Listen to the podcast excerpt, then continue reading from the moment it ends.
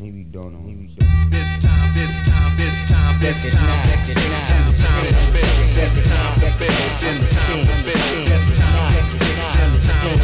This time to build. This time to build. This time. Power. Power. This time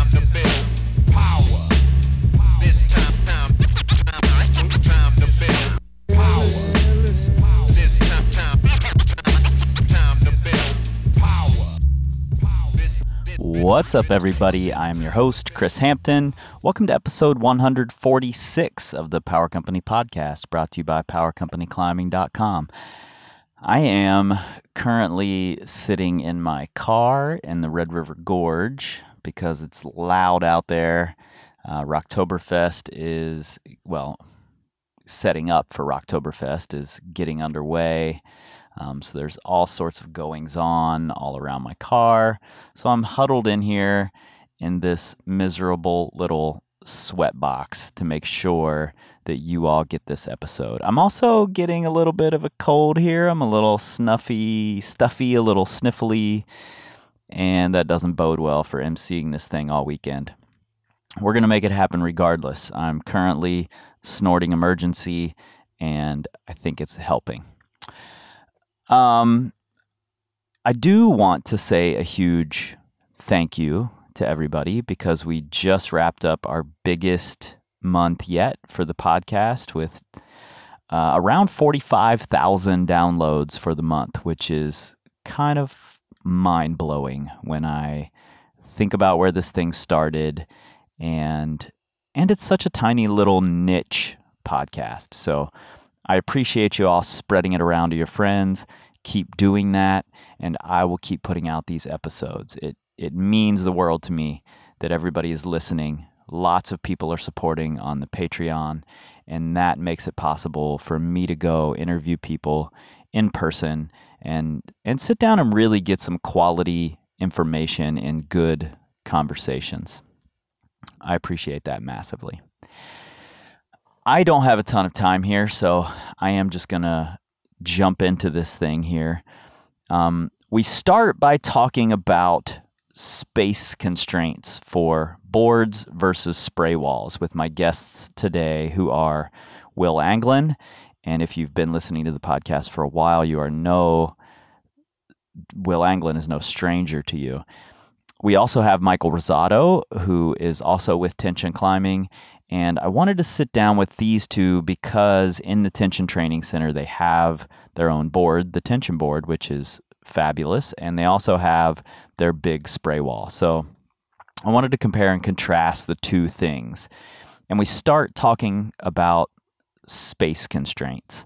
And I just want to let you know that if you listen at the end of this thing on the other side, I will be telling you about new tension boards that have just come out that are specifically sized for home wall users. So, if you're a home wall user, you're thinking about the tension board, and you've only got a small space, you're going to want to listen after the jump. All right, let's get into it. Maybe don't know. Maybe don't. You have to mold your body to this inhuman medium that doesn't care at all about you or what you want to do or whether you want to send or not or how long you've been training. You just have to figure it out. Power. Power.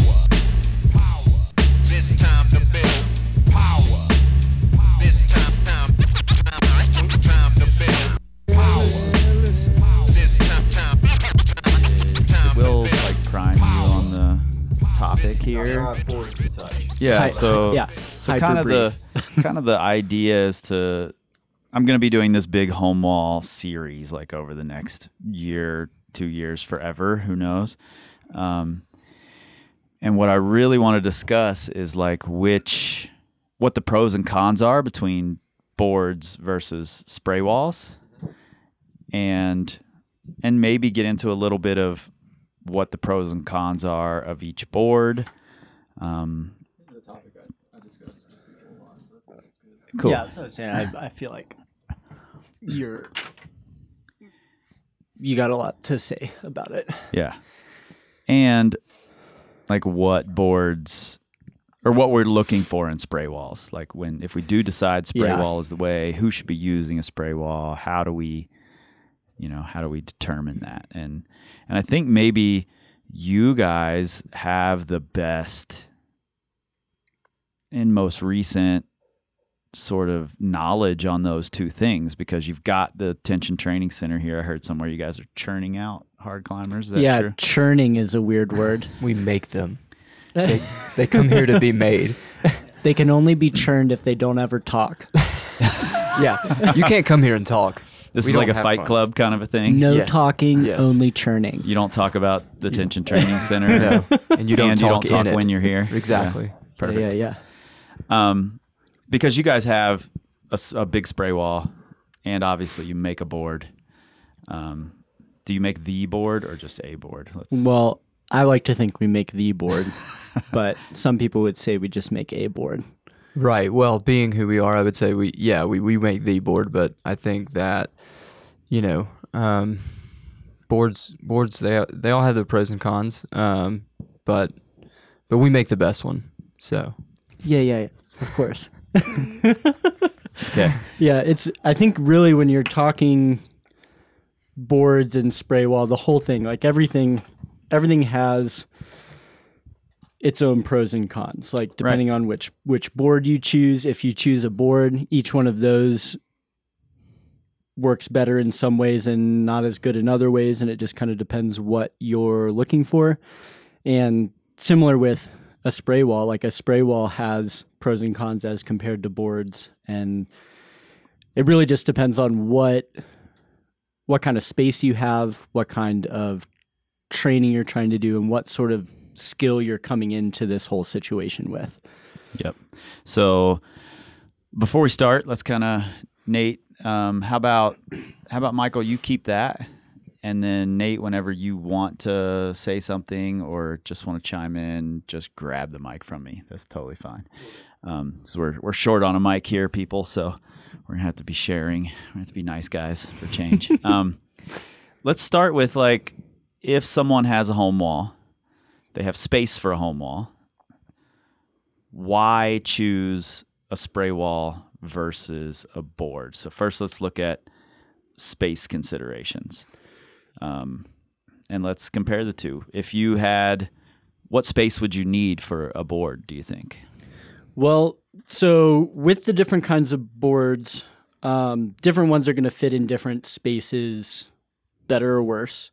So, uh, with and and really, the whole idea with the boards is that there's this standardized layout and everything, and so you can't really deviate from those space constraints. Like you, you, you it doesn't work super well if you try to condense, Squish it down, yeah, or, or, yeah, like you cut know, off part of it. yeah, cut off part, change the dimensions. So you really need, at the very least, a space that you can tip an 8 by 12 plane in. And so with. Are all the boards pretty much eight by twelve? Kilter's making a much bigger one now. yeah, but- Kilter has a bigger one, but they also have an 8 by 12 Okay. which is which is better for a small space. So um, between those three boards, um, the moon board really only supports, as far as I know at this point, like a 20 and a 40 degree angle. Mhm. which uh, and they need uh, the kickboard is mandatory, which makes it so you you do have to have a fairly high ceiling in order to get a board like that in like that in there. Um, the kilter board and the tension board support a much larger angle range, and so a steeper board is going to fit into a room with a shorter ceiling height Sure. better. Uh, and so, if you're space constrained, deciding between those two boards is probably where you're looking. And then, if you have more space, that that opens up the moon board into consideration as well. Why hasn't any of the companies, I'm sure you have a good answer for this, why haven't we just made a board that fits into an eight foot tall space, which is kind of the US standard for better or for worse? It's on the way. Oh, it's on I can't say anything more. all Don't the, ask all the secrets here at the Tension Training Center. Okay.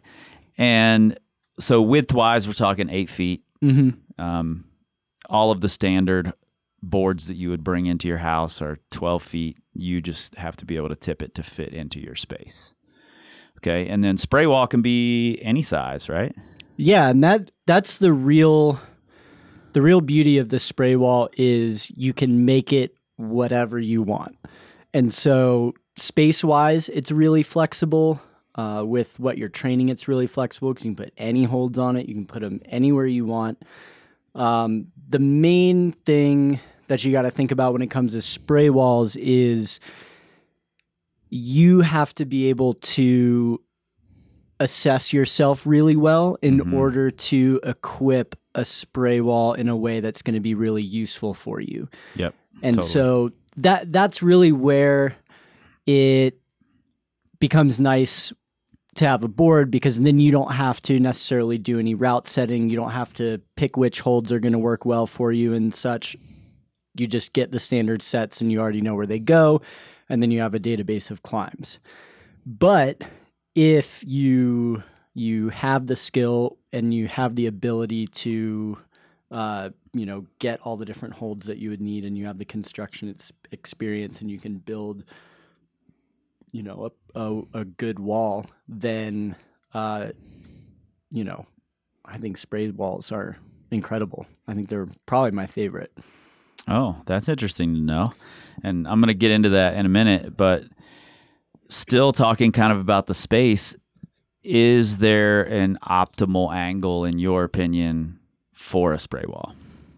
Like if someone has a 10 foot ceiling, should they put in a 45 or should they put in a, a, a 30 with less climbing space or should they put in a 60 that can be much longer?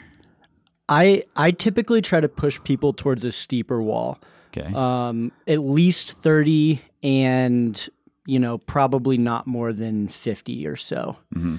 uh, you can always get bigger Why holds. those angles? Why would well you yeah choose well those? because you can always add volumes and you can always get bigger holds but once you put a 20 degree or a 10 degree wall in a space that's it and then like that's, it. That's, that's exactly Like, what you meant. That's it. That's it. It's it's short. Uh, it's going to be hard to do really powerful moves if you have a short ceiling, like you're only getting a couple moves in. Uh, the holds that it takes to make difficult climbing on a 20 degree wall are not super fun to climb on all the time. Yeah, So totally. That's something we're finding at in the machine shop is that you know I love the 20 degree wall in there. It's it's much shorter than the 45, a much smaller wall, but a lot of the angle we're climbing on outside uh, on on the sport routes is roughly around 20. Um, and I wanted it for that reason, you know, just just to be working on really bad small holds and tiny little feet. And it's really effective for that, but it's not that fun. And people tend to steer clear of it because to try something hard, it's gonna it's gonna wreck your fingers a little bit. yeah, I, and I think like if you were going to pick one angle, I mean, 45 is probably the place to start. Do you think a spray wall can be too small? Is there a minimum size that's necessary? Because this is something that I definitely have heard people talk about where maybe they built one and they're like, oh, it's only, you know, let's say seven feet tall. And they're like, well, you can't do anything with that or something along those lines. Or maybe they don't have that much space. Is there value in having a smaller wall? Oh yeah. If you've ever seen the the cellar boards in the UK, Yeah, totally. those dudes get brutal strong and they're doing one or two moves. And you can and the nice thing so if you can really separate in your head like okay, I'm training in here on this board. Mm-hmm. It's not I'm not, you know, trying to top out. I'm not sending anything like I'm training. You can have a wall that's 4 feet tall and get something out of it. You can contrive moves. You can make yourself move, do eight moves without ever really going anywhere because why not? Like you're. You'd have to be pretty hardcore to want to build a four feet tall wall, oh yeah, but but I agree, you could definitely get something out of it. yeah. The the person I think becomes really important. If you you know it's yeah it's not as fun as going into the gym and climbing the green po- problem and grabbing all the cool holds and slopers and spinning around and going feet first. But you know, people have gotten really, really strong on really, really short boards doing things that look really, really not fun. Yeah, I, I mean, I agree completely. We had our uh, the engine room in Cincinnati was a pretty small little space. You know, the ceilings are eight feet tall, and we had a about a forty degree board in there, and you know, it's three moves to the top or something like that. And I definitely got the strongest I'd been at the time, training almost exclusively on that board. So definitely doable. Forty five that's kind of the angle, and that's the angle we chose for our big wall in the machine shop. What's your spray wall out here? It's got a couple of different angles. It's it's three angles. It goes 55, 45, 35, and it's like 13 feet tall, I Yeah. think. Um, I really like I kind of the ultimate for me for a training wall is that convex bulge. hmm That's that's my my favorite. If I could only have one wall, it would be that, and so that's what we built. Um, what I really like about it is your feet are constantly pulled like further away from you, and so it really emphasizes foot tension, and it's always pushing your hips out Mm. which makes it hard. Um, where when you get into like a concave scoop, you're always able to suck your hips really close into the wall Right. and direct more pressure down onto your feet, which is which is great and totally valid and everything. But when it comes to trying to, you know, really make To train to get yeah, strong. hard stuff, like you want it to be difficult. And so having your hips kind of constantly being pushed out forces you to have more core tension and emphasizes the hands a little bit more. Yeah. So it seems like 40 is kind of the board angle.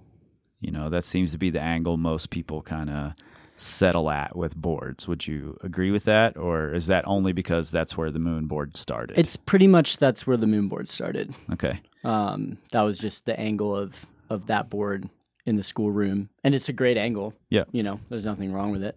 Um, I think in the U.S., people were building walls at 45 as just a more round, like, well, it's right in the middle. We'll go 45. Yeah. Yeah. Uh, Are there benefits, do you think, to the 45? Like, what's the benefit of a 45 over a 50 or over a 30? Uh, it's like I said, it's just kind of right in the middle. Um, it's pretty easy to make difficult problems like the the small holds don't have to be that small, and it Mhm. still will really tax your fingers. Um, it's when you when you start getting a lot steeper than 45 like 50 and beyond you end up having to grab some pretty big holds Yeah. uh, and likewise, as when we talked about like 20, when you get more towards vertical, things just have to get really heinously small and, and pretty sharp. And so 45 is just that nice middle ground. And, you know, give or take five degrees, you're still pretty much there. Yeah, no, I, I would agree with that because you know a lot of times I'll I'll crank the you know the tension more down to 50 and yeah you are primarily using bigger holds but again you're you're bringing into play a lot more things like core tension and whatnot so you're able to you, you know you're a lot of times you're cutting feet more which you know inherently builds your core a little bit better but you know I, my favorite angle is 35 I love it because you get this you can climb on the smallest holds and Right. still manage them Yep. but um yeah, I would say 45 is that that's my go-to. Every time I get on the tension board, 45 is where I start typically because it's it's right in the middle there where you're you're getting kind of best of both worlds.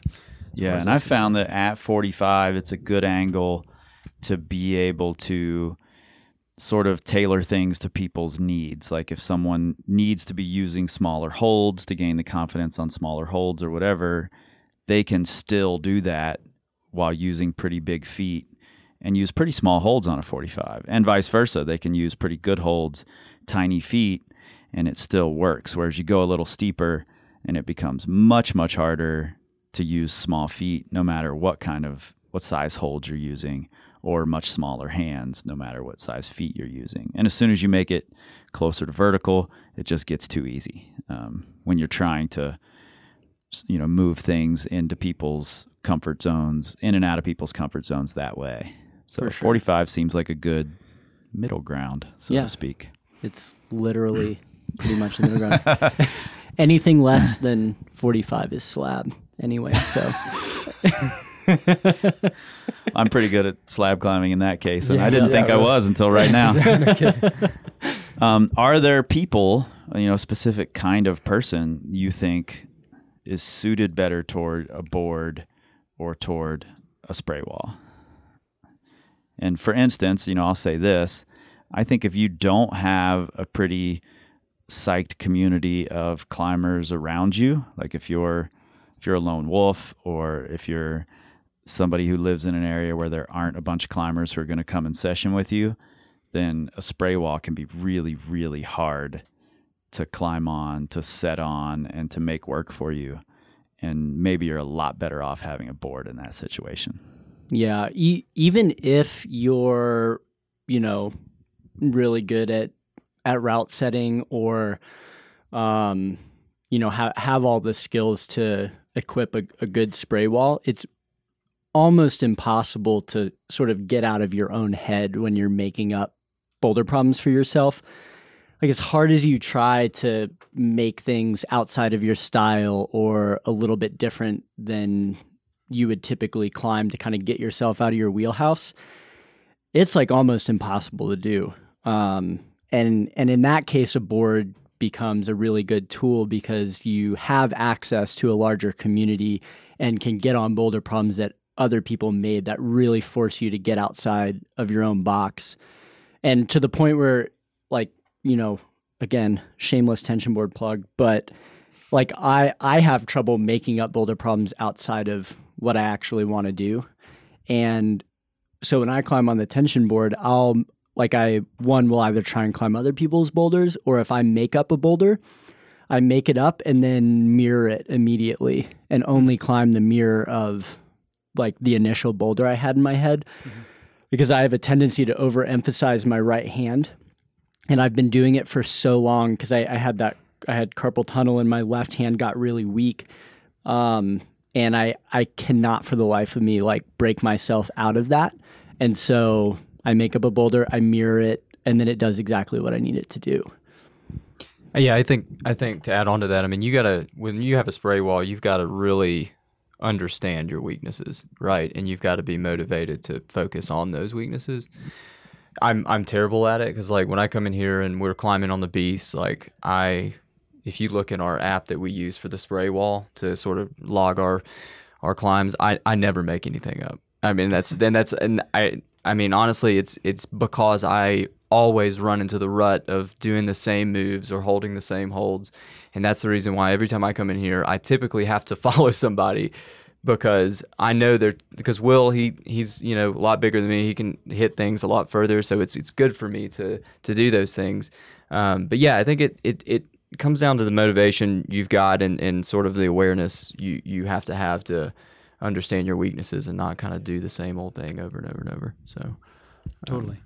Um, so for people who do have spray walls and maybe don't have amazing communities or groups of people to climb with, um, are there good ways that y'all have found for making up boulders? Because this is something that I think has become sort of a lost art. I was talking with Chris about this the other day, how when I started gym climbing, basically everything was just kind of a spray wall, but it had tape up it. And it was one of those things that yeah you would climb the initial oh and nothing got rotated for like six months. Um, so you would climb all the initial boulders or what you could do. And then from there everyone would have makeup boulders on all these sets. And i just realized the other day in the gym i was like i don't i haven't seen anyone create a makeup boulder with set gym problems in years. Like the boulders aren't close enough turnover so high i mean turnover's high enough not only that you wouldn't run out of stuff just on that set but there's always new things but I think that's a really cool skill to develop that I don't think is being naturally developed in gym climbing now. Um, so, is there a, an approach that y'all like for when you do have to set something for yourself? Yeah, that's a really good point. Um, I mean, even when I was growing up in gyms, it was still tape boulder problems, super high density, and and sometimes like in the very first uh, bouldering cave I started in in Earth Treks in Columbia, the foot jibs jibs would never move, and so they just got polished and heinous and Well seasoned. yeah, Yeah. very well seasoned. Um, yeah. So this uh, this ties into another thing that I have a lot of thoughts about, uh, which is ergonomics. Mhm. Um, and so what I do it like just on the spray wall, I never let myself move anything. Um, like as soon as you allow yourself to start turning or moving holds, you lose. You've gone down the wrong path. Yeah, don't do it. Um, just just before you keep going, the only Yeah. time I'll allow myself to turn a hold is if I put up a problem for myself that felt too easy, and then I'll turn it so that it's harder. That's the only time I allow it. I don't ever make things easier. all right, I'll I'll allow it. um, There's some, there are some times when yeah, I mean we'll we'll be making up one and and sort of our. I, I, granted, this doesn't answer the question of how you do it by yourself, but if you have one other person, like we we definitely like will sort of add a move, you know, play the add a move thing, and that that helps you sort of come up with a diverse sort of thing that you're doing. But there are times when he'll be like, I don't know about that, or I'll be like, I don't know about that, and and then one of us will do it, and we're like, damn, we got to keep it, you know. So it's Yeah, like, totally. you know, yeah, um, so ergonomics is. Uh, I yeah, I think just having not and this I also I think kind of gets to the core of climbing, like not letting yourself move something. Like you figure out what you need to do yourself to make it work. Don't change what's on the wall, don't turn the hold, don't add a foot. Um Yeah, if it's already there, I don't move it. yeah. But if I'm putting on new holds with For a sure. move in mind, if it's easy, I'll change it. Well, yeah, and that's and that I think is a different thing that we should talk about, which is like how to actually start putting holds on a spray wall, which I think is really important. Um, but yeah, as far as like you know making stuff up outside of uh your own typical style or just trying to get yourself to move differently, I'll I typically have this sort of knee jerk reaction where like I'll grab two holds and I'll look up and I'll be like, oh yeah, that's the hold I want to go to. And then I don't go to that hold. Like that that's like the very first thing making up the boulder problem. I get into a position, I look up, I'm like, oh, I want to go there. And then I definitely don't go there. I pick something else where I'm like, I don't know if you can even do that. Like that looks gross or that might not be possible or why would you ever grab that hold that way? When I start thinking like that, that's typically when I'm like, I'm gonna, that's part of the climb now. Like, let's figure out how to make that whack thing work without moving anything, just see what happens. And that's really where I see the biggest benefit, regard like whether you're climbing on a board or a spray wall, like anytime you're making something up, if you're if you're worried about it, then that's probably the right thing. If you look and you're like, "Oh yeah, that's good. That's sick. That's totally right." Then you're you're already in you're in your own rut. And yeah, break out. Go one hold further. Use the hold that looks like it's pointed the wrong way. Pick the foot that's too high or too bad or too far away or turn the wrong direction. That's really what I think hard climbing is about anyway. It's not even like, oh, that hold's really hard. It's man, all these holds are really good. I don't know why I can't do it. Like why are they why why Right. is this difficult? Why are they pointed this way? Yeah, that's the case so often. And I think you just kind of illustrated a really important way to to set hard things for yourself. Like if you drew a circle around a hold, like, okay, I want to go to that, I'm going to use that foot. And you're creating this circle, you know, where you're comfortable, then that's the circle you don't set in, you know. Come in closer or or go out way further and just get uncomfortable. I think that's the the main way to set things harder for yourself. Pick Yeah. what you think you want to use and then go somewhere else. Well, that's climbing, right? I mean, you approach a boulder and you get what you get. Yep. You gotta got you know you you don't get to change anything really. I mean, you you have to change yourself. You have to b- bend yourself and you know move yourself into what the boulder requires of you. So, you know, Yeah. And I think holds pointing the wrong direction are a really valuable tool for people that that I tend to fall into this trap of like this is the way I'm going to grab it the most comfortably. So this is how I'm going to set it, you know, Yeah. instead of, oh, well, let's spin it halfway around and make it seem absolutely fucking ludicrous. And now it might be a much cooler move and it's going to teach me a lot more.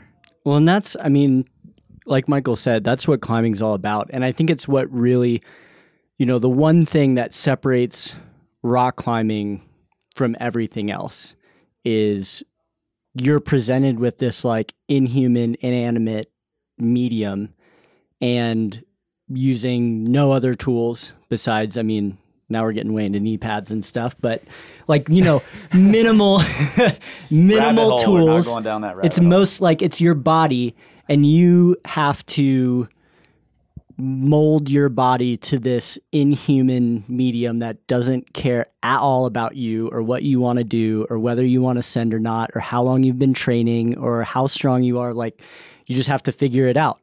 And that kind of process of taking things that you know maybe they don't feel great at first or it's a little awkward and then you figure out how to make yourself be in that place and in those positions and have it not hurt and have it not be awkward and have it almost start to feel easy. And then all of a sudden you're leaking moves and now you're sending a boulder problem.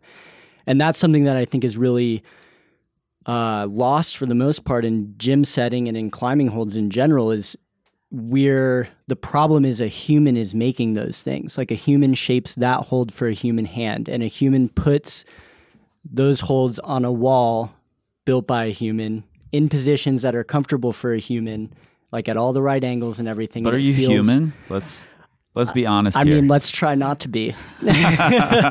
like, and that's and that's really where I feel the the disconnect. Like when I go climbing in the gym, it's fun, you get fit or whatever, but then you go outside and it's like nothing feels the same, and it's because it's a rock. yeah. like no one no one made that and you can more recreate that on a spray wall than kind of anywhere else because you know where a hold maybe felt really ergonomic in one way is now it's just a little off and it doesn't quite fit exactly what you would think. And now all of a sudden you're having to you're like learning these new moves that if you were actually putting the holds on the wall you would never set because you're like oh that would be gross. Mm. That wouldn't work or whatever. And Yep. now you're forced to like look at that weird undercling and be like well that's where it is like let's figure out how to make that work and now you're in that rock climbing problem solving mindset and i think that's super valuable Yeah, yeah, I agree completely. Um, just to back up a little bit and kind of build on what we started talking about here, um, Michael mentioned that you can, you know, reach holds that are much further away, and I think that's a really important thing for Michael. Like, like you have, you have the ability to watch someone else do it, and then understand that it's doable. You know, and for me, it's really valuable to have people climbing in the gym who are stronger than me, um, who or whose styles are totally different. You know, just like for you and Roland, Will, it's probably really valuable for the two of you to climb together um, because your styles were so different. So for years, you were able to to feed off of each other, and having that on a spray wall, I think, is massively important. Absolutely. I mean, I, I mean, Michael is a similar height to Roland as well, and you know, I and then and then Zach has just an inch of wingspan on me, and so like with the the group of people I climb with, I get you know they make a boulder problem, I get forced into this really small box, or I'm all trapped with my knees up in my face and have to figure out ways to move to get out of those too close positions. And then like I make something up that I really get to spread out on and they have to figure out how to like gain that extension somehow. And then you know Zach will make something up that's at his the limit of his reach and it's just too far for me and then I have to adapt. So having and you know back to what you said about like spray walls really working if you have you know a psyched community who's really psyched to push each other I mean that's that's huge. Get, getting people to to climb with who climb differently than you, who are you know a different size, like different holds, are better or or even not as good because a boulder problem three grades below my max, but in a style I'm totally not comfortable with, that's freaking hard. That could take me more like weeks to do sometimes, you know? Yeah, and you might learn a lot more from it. Absolutely. So, yeah, a, any anything that can get you outside of your your typical box is going to be really really helpful. Yeah, and I think, you know, if you don't if you're a person who doesn't have that psyched community, I'm really big on trying to build that community. You know, if it's not already built in, try to create it. Just invite a couple of people. Invite the strong kid at your gym to come over and set some boulders. You know, if if pros come through on slideshow tours or whatever, invite them over to your home gym. You know, they might just come, and then you've got a Daniel Woods boulder, you know, in your gym that you can play on from now till forever, and maybe project is warm ups. You know, Yeah. I mean, I mean, I think that's a really easy way to go about it, getting harder boulders. Absolutely. I, I, I um, you know, I, I grew up in Birmingham, and the first official gym wasn't even there till 2009. I mean, I started outside and in little garages and stuff with my friends, and um, I mean, you only really need one person. Even even just one more person adds so much more variety to what you're able to do and your motivations. Um, so yeah, I, I'm I'm I'm a big proponent of, of building uh, what's not there. Just you know, you know, doing whatever you can to to motivate you and and other people. Um, that's big. Yeah. So, what type of person needs a board? I mean, we're not we're not just saying only the like super loners who don't have any friends are the ones who should have boards. So, Well, even I mean, even if you do have like a motivated community, it's I mean, it's hard to get the right holds, get them in the right places. It takes a lot of time. And if you're a time constrained person and just don't want to mess with that, which I totally get. Like I I just like get off on that stuff. And so for me, I'm like always kind of tinkering with my board. I've been collecting holds for over a decade for eventually building this wall. I knew one day I would have a wall and I've been saving them forever. Uh and so, you know, if you're if you're like that kind of person and you're just kind of tweaking out on this sort of stuff, it's really fun to have a spray wall, but uh if if that doesn't sound, you know, constant tweaking and hunting down the right hold and figuring all that out, like if that doesn't sound like a good use of your time, then that's I think where the boards really shine. And and also, you know, again to that community aspect, it's like you know, there's a uh, there's a kid Nick Pellegrino in in Boston who is like really good at these little pinches on the tension board. And like I I get to someone who's on the other side of the country from me like pull up his boulders and be like he did these you know? Like these go. And I know they're going to typify this style and this is something I'm really weak on and I can work on that specifically yeah. And a lot of times you can check the Instagrams or whatever and find, yeah People- get the beta you know, watch people Yeah. do the boulders. yeah you know that even though you can see them in the app there's still this there's still this thing that seems impossible until you watch a video of someone doing it you know? yeah and you're like man he hiked it Yeah. I guess I got to work harder yeah that's that's Totally. what's that's what's cool about the boards is that you you're not you're more you're buying into more than just a you know a board you're buying into a sort of a community and if you are by yourself and you're forced to be by yourself you no longer are being that you know they're all sort of the same all over the world. But you know in a way like a lot of these boards are spray walls anyway. They're just kind of made for you. Um you know I, I would say ours is a little different but you know ma- the majority are just a spray wall that they've set up for you and you can't really you know do anything about it. You got to you know make up with what you've got. So um but yeah they definitely come with a community which that's that's definitely a good thing uh, i would say. Yeah, I think so. And you know, I have lots of clients who are like full-time career people, have families, and oftentimes they'll move into a situation where they don't have time to go to a commercial gym or there's no great commercial gym nearby or you know whatever. For whatever reason they're like it's going to be a, a much more efficient use of my time if i can train at home by myself in these couple in this little short window that I have, you know, and that's I think the spray boards or the the boards shine for those people. You know, I've sent several clients recently said just get a tension wall. Like get that board. It's going to make your life way simpler. You go to the gym and climb solo anyway. And and you're having trouble getting in there and and getting enough time in if you don't value that like i'm getting out of the house and getting away from the family stuff then do it at home you know why not? It's gonna it's a great tool and makes perfect sense for your situation. Yeah, absolutely. yeah. Would you say what's your like split if you don't mind me asking? And you can totally estimate this. I'm not looking for numbers but between like commercial gym and home wall users who buy the tension board. Um, I mean, right off the bat, it was more home wall users. I mean, I think that population is just those are kind of the early adopters, and uh, now it's it's probably 50-50 about you know give or take depending on the month or the time of year. But um, I've seen them more and more in commercial gyms, and I was was actually really psyched to see one over in Australia.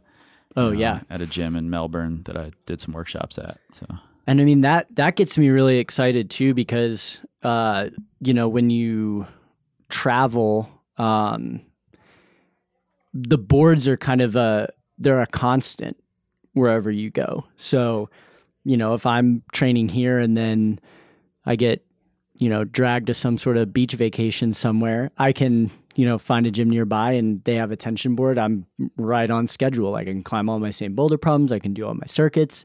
It's the same board perfect. Like that's awesome. when was the last time you went on a beach vacation? Uh, two years ago, and it was miserable. I, I, I just went on one. I got a good sunburn, but I, I, I didn't find uh, didn't find any tension boards laying around, but definitely brought my brought my flashboard. I I hate the beach. I like it cold and dark. Yeah, that's seriously. that's my thing. you know, just a little further on this community talk. I'm assuming, you know, based on what I've experienced and and what I've seen here, I'm assuming you have people who are interested in just coming in to climb on the board because they've seen it on Instagram or something like that. You know, they've they're here in Denver for CWA or whatever from across the world and they're like, I need to go visit that place because I've seen that spray wall and I want to climb on that spray wall, you know, something like that. Yeah, I mean, it's pretty rad.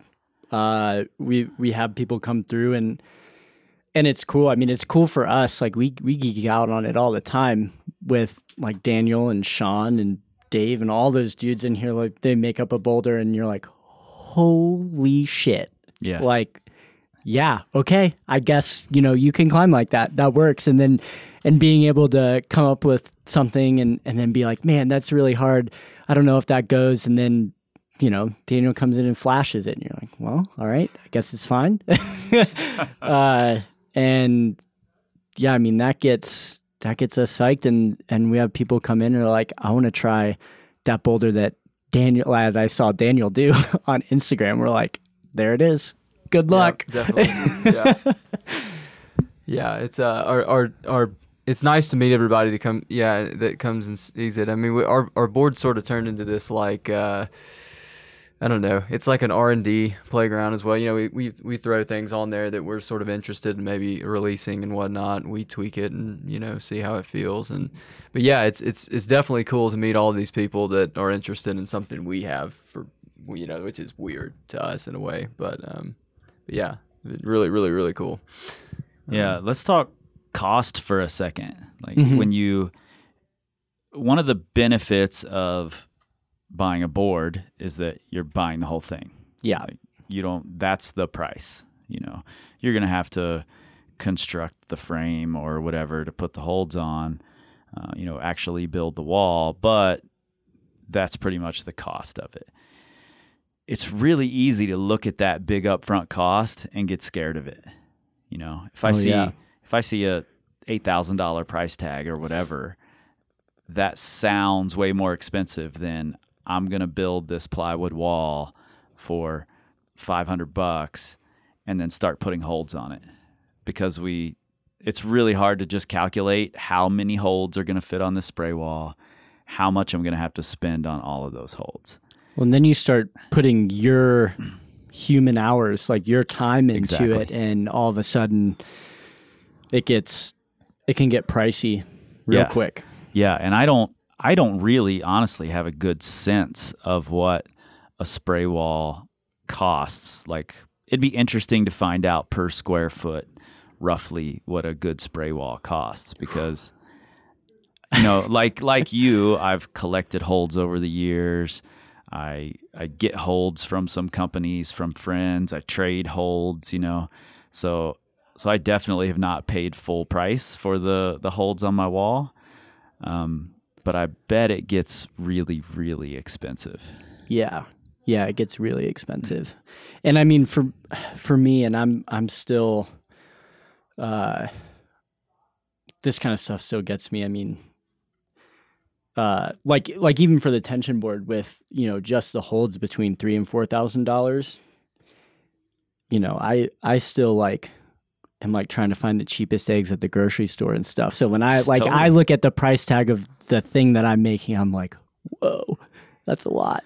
Yeah. Uh, but then I look at the the spray wall that we built, and we probably just materials for the actual wall was probably like seven grand, and then and then the man hours between Gabe and I, like we probably put sixty hours into building the wall, and then there's probably like tw- 15 I don't know. It's hard to it's hard to put a cost on the holds because I've been putting them together for so long, but you know, tens of thousands of dollars in Yeah. holds. Plus, I've probably like w- even where the board's at now, I've probably put 120 hours into just putting holds on the wall in the right places and moving them around. I'm not even done. oh yeah. like yeah. I'm I'm still tweaking. I still have like there there are holds I have in my head that I know I want to get on the wall at some point and I'm still kind of hunting them down and whenever I get enough I'm like okay, cool. Hey everybody, let me know what your like main projects are. I won't move those, but I'm like shuffling stuff around and boom, there's another 40 hours again. So Yeah. it and and then you and then you go back and you look at something like the tension board and you're like, well, I'll spend three to four grand on the holds. It'll take me one to two hours to put them on, and then I have you know fifteen thousand boulder problems, yeah. uh, and that's you know there's something to be said for that as well. it's it's pretty damned appealing actually you know and i'm in the same boat as you with our spray wall i can disappear in there for three or four hours and my wife's like oh you know what'd you do in there? And i'm like oh i've just been in there working. And she comes in and she's like it What'd looks exactly the do?" same. My wife dreads whenever I, I get into like wall tweaking mode because I'll come in here and I'll be like, oh, I'm just gonna go, like you know, tweak some holds around for like two hours and then climb for a little bit, and then all of a sudden it's like eight or ten hours have gone Yeah. by. I haven't Yep. eaten, I haven't had anything to Oh, yeah, drink. man. I'm just my eyes are all glazed over and and like I'm still there like moving holds around and it's it's like you gotta stop and it's time to come home for dinner. yeah the, the spray wall obsession can definitely be bad for your health Yeah. no question.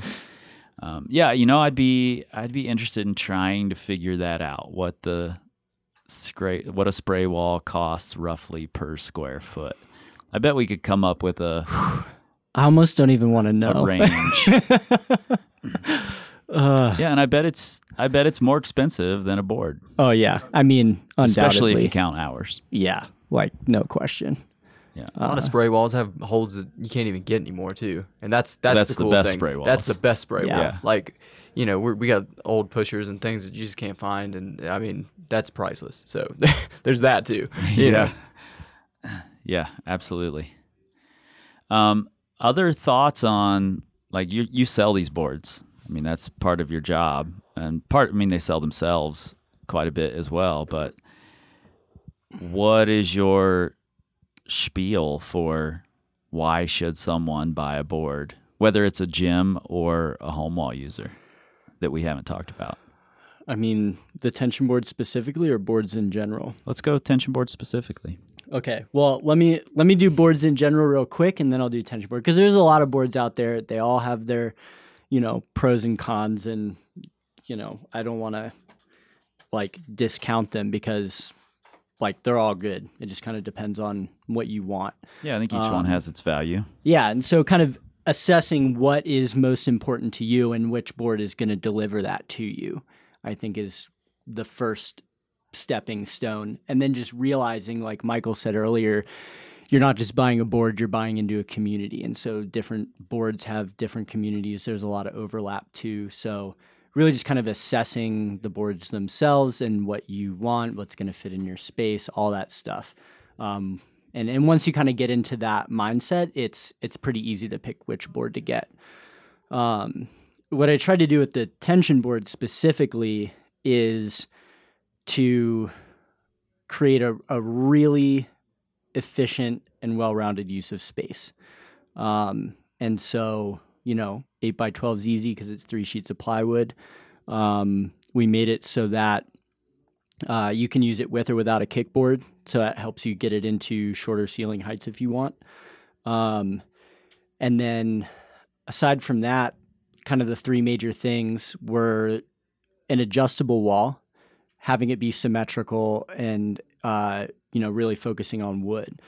And with the adjustability, that's that's one of the things that's pretty difficult for a home wall user um, you know, because engineering that can be troublesome if you've not actually built walls like that in the past. And uh, what's good now is there are a handful of uh, adjustable wall systems that you can actually buy uh, for your home, and there's you know all different ones. Uh, Grasshopper Frameworks is one that has like a lot of different options for you know making them cost effective uh, Kamiki makes a wall, uh, and you know, I'm there's going to be more and more as this industry grows. Yeah, those were the two I looked at at CWA that I I liked the best for sure. Yeah, and then so if you you know if you can't build an adjustable wall, picking an angle, and that can also help you sort of decide between the boards too, because uh, some boards support more angles than others, um, and the so the the wooden holds on the tension board. I really wanted something that uh, wouldn't wreck your skin because you know I mean I've personally have really bad skin, and if I'm training during the week and want to go out on the weekend and try and climb something hard, I can't be ruining my skin all week. Um, I've got to be able to kind of almost simultaneously grow skin from the last weekend where I split my tip, still be able to train, and then heal enough to go out on the weekend and try and split my tip again. Uh, Which for him isn't that hard. no, I've got He's got ter- he's Pudding. tips all the time. pudding tips. uh, and uh, and also with wood, you get this like really kind of uh, we when we had talked to, at CWA and you'd brought up um, you had talked to someone about like offensive and defensive grip, Right. and uh, like I told you then, that's I think about the same thing but just different words. Different terms. Yeah. Um, but that uh, that's sort of like aggressive style where you never really get to relax into the texture of a hold, and you're just constantly squeezing and having to carry that full body tension through multiple moves at a time. Uh, that sort of training stimulus is you know super invaluable, and having slippery holds for your hands and slippery holds for your feet, and just constantly being on and never really relaxing. Uh, I mean that's powerful in a literal and figurative sense. So um, that was, you know, why we decided wood and why we decided hardwood because with plywood, uh, the wood is actually softer than the glue, and so you wear the wood layers down between the glue layers, and then the holds get this like kind of aggressive texture again, and that was like the whole point Hmm. to not have that in the beginning. Interesting. Um, so we just go with hardwood, and then uh, and then the symmetry is is huge for, uh, like I was saying earlier, like trying to get yourself outside your box, um, like making a, a boulder problem and then being able to flip it helps you address, uh, you know, different strengths and weaknesses, helps you identify different strengths and weaknesses. it's surprising how how different it can be where all your you'll flash a boulder on one side and then be like three sessions deep on a single move on the mirror of the boulder problem. It's like, what's going on? Yeah, absolutely. And being able to then like videotape yourself, kind of do that self assessment. It's almost it, it makes it easier to sort of coach yourself and be like, I know I can do that move. I did it on the other side, but I can't do it on this side. Obviously, it's possible. Let me look at a video of me doing it the way that I did it and the way that I'm not. Like, what's different here? And I, that gets you in a really good growth mindset and, and helps you if you're that kind of lone wolf person and you don't have someone there who's watching you and giving you feedback and helping make you up boulder problems. That mirror function is hugely beneficial. And there's, I mean, we figure out new ways to use it every time we session on the board.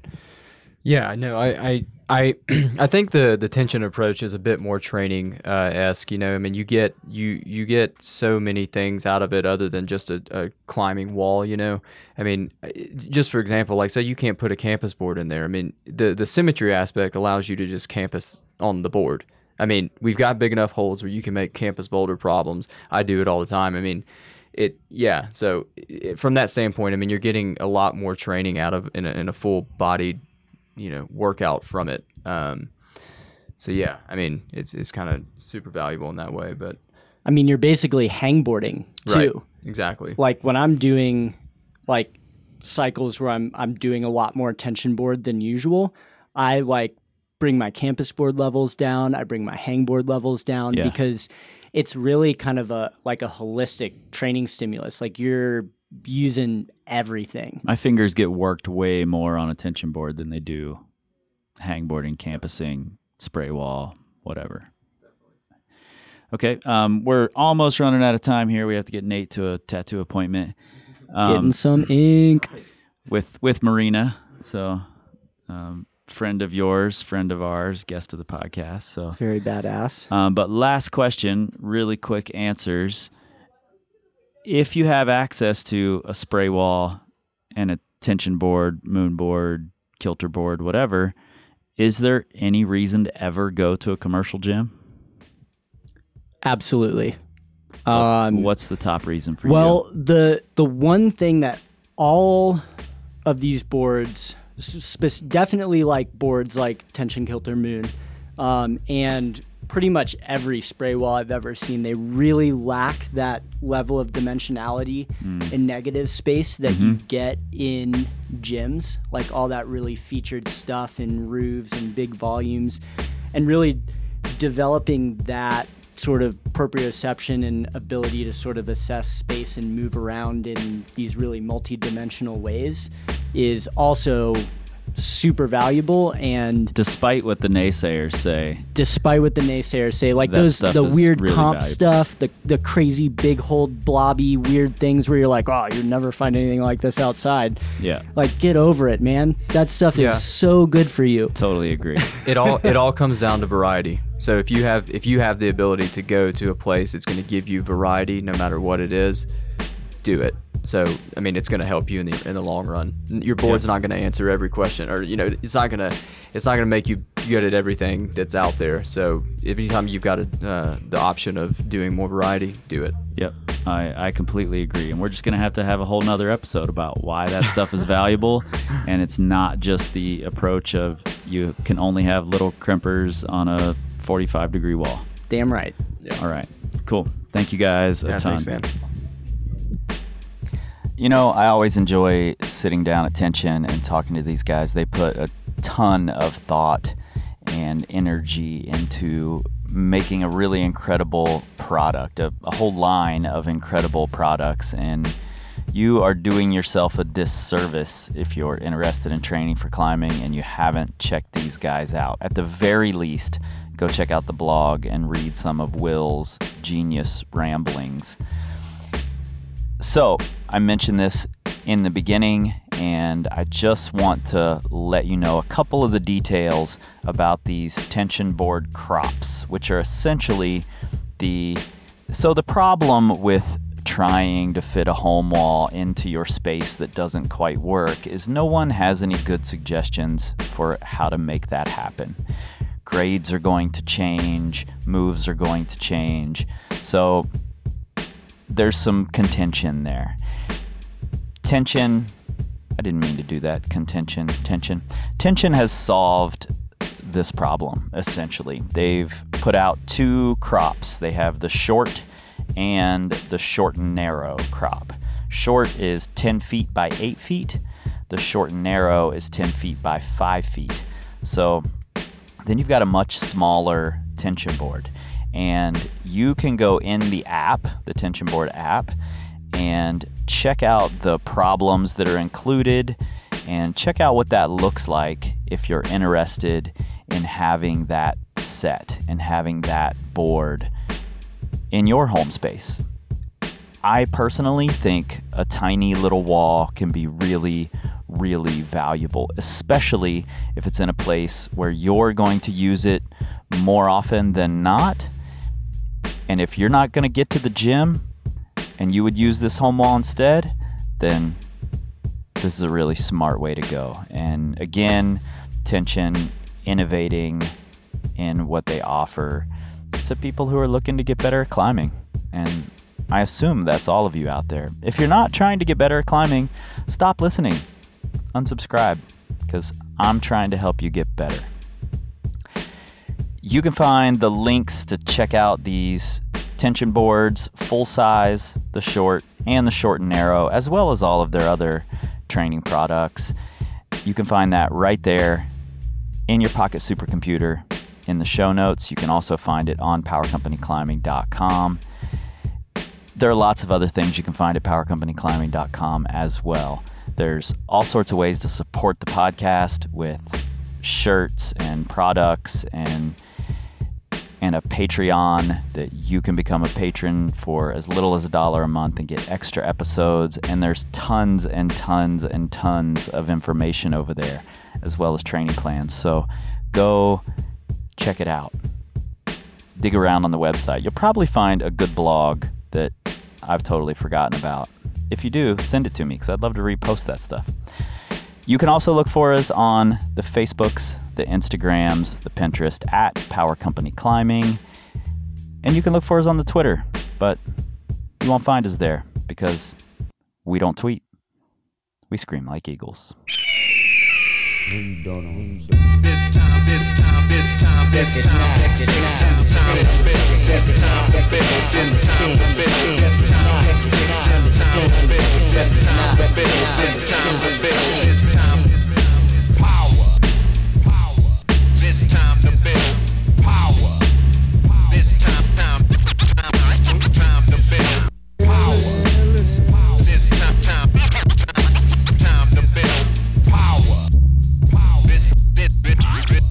this, time to build power. This time, time, time, time to build power. This time, time, time to build power. This time, this, this, this time to build power. This time, time, this time to build. This time, this time to build. This time to build. This time to build. This time to build. This time to build.